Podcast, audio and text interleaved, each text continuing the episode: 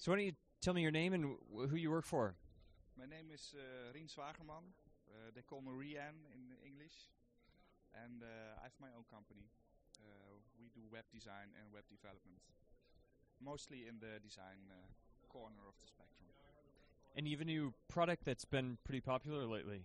Uh, yeah, that's true. Uh, two months ago we launched uh, a photo sharing site called Slides, aimed at professionals. So the landscape is full with uh, uh, all kinds of photo sharing, um, slideshow uh, services. We aim at professional, creative people. Think about designers, artists, photographers who want to present their work in a professional way to their clients or, you know, share their work with, make a presentation of design sketches or uh, that kind of uh, stuff. Now I heard a presentation by one of the gentlemen from Photo Bucket, which I believe Mhm. was acquired recently by maybe Rupert Murdoch that did MySpace, uh, Exactly, bo- MySpace, and yeah, MySpace and all that. And they were saying that most of their users did not want high resolution images, so they Mm. throw those away and they only keep low Yeah, resolution. It seems yeah. like in your case there would be a different situation. I guess so, yeah. I, because PhotoBucket is mainly aimed at the social networks. Probably why MySpace bought them.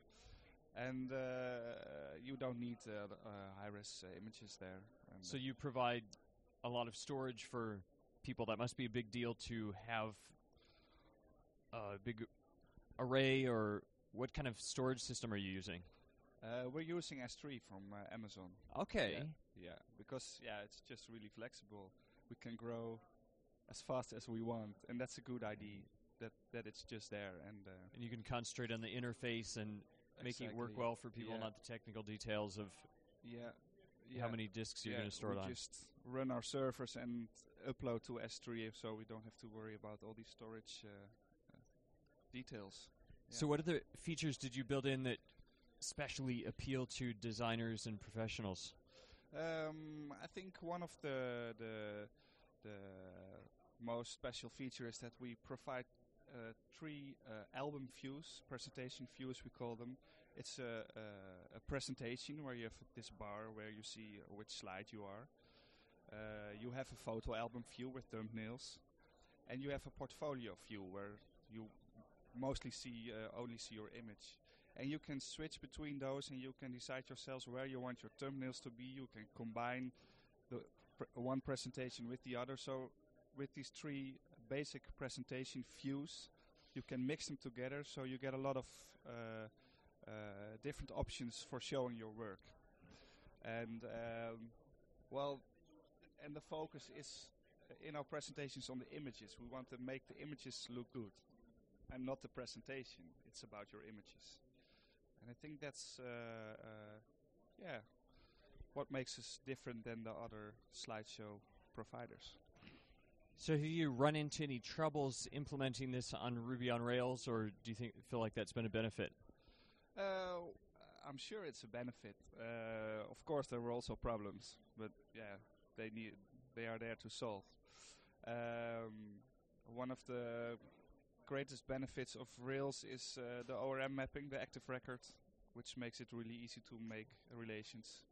And uh, for our application, because it's all Ajax driven, uh, the RJS uh, templates. Okay. Yeah.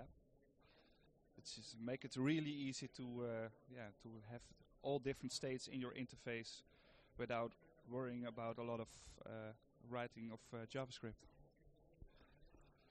So, this conference growing quite a bit. Were you here last year? Uh, I wasn't, to be honest. How did you hear about it? It seems like many people have come h- this year that weren't weren't here at all last year. Yeah, that's true. Um, well, I was from the start when when I started with Ruby on Rails, which is uh, second half 2005. I was really interested uh, from the start on, and I met several people and I made some phone calls about what people did with Ruby on Rails. So uh, yeah, that way I started entering the community. So uh, yeah. Is there a good community in Amsterdam getting together, presentations, lectures, or is that still kind of building up? Well, there are some. Uh, uh, this is this is a larger event uh, uh, once a year. there are also smaller events where uh, people uh, meet each other. It's called the coffee meetings, and it's much more informal, and there are no lectures or, or workshops. So there, uh, yeah, there is a community in uh, in uh, in the Netherlands, but it's always uh, the Netherlands are small, so the communities are also smaller than, for example, England or Germany or the United States. Well, great. Definitely a fun conference and uh, a lot of lectures yet to happen today. Thanks for chatting. My pleasure. Okay.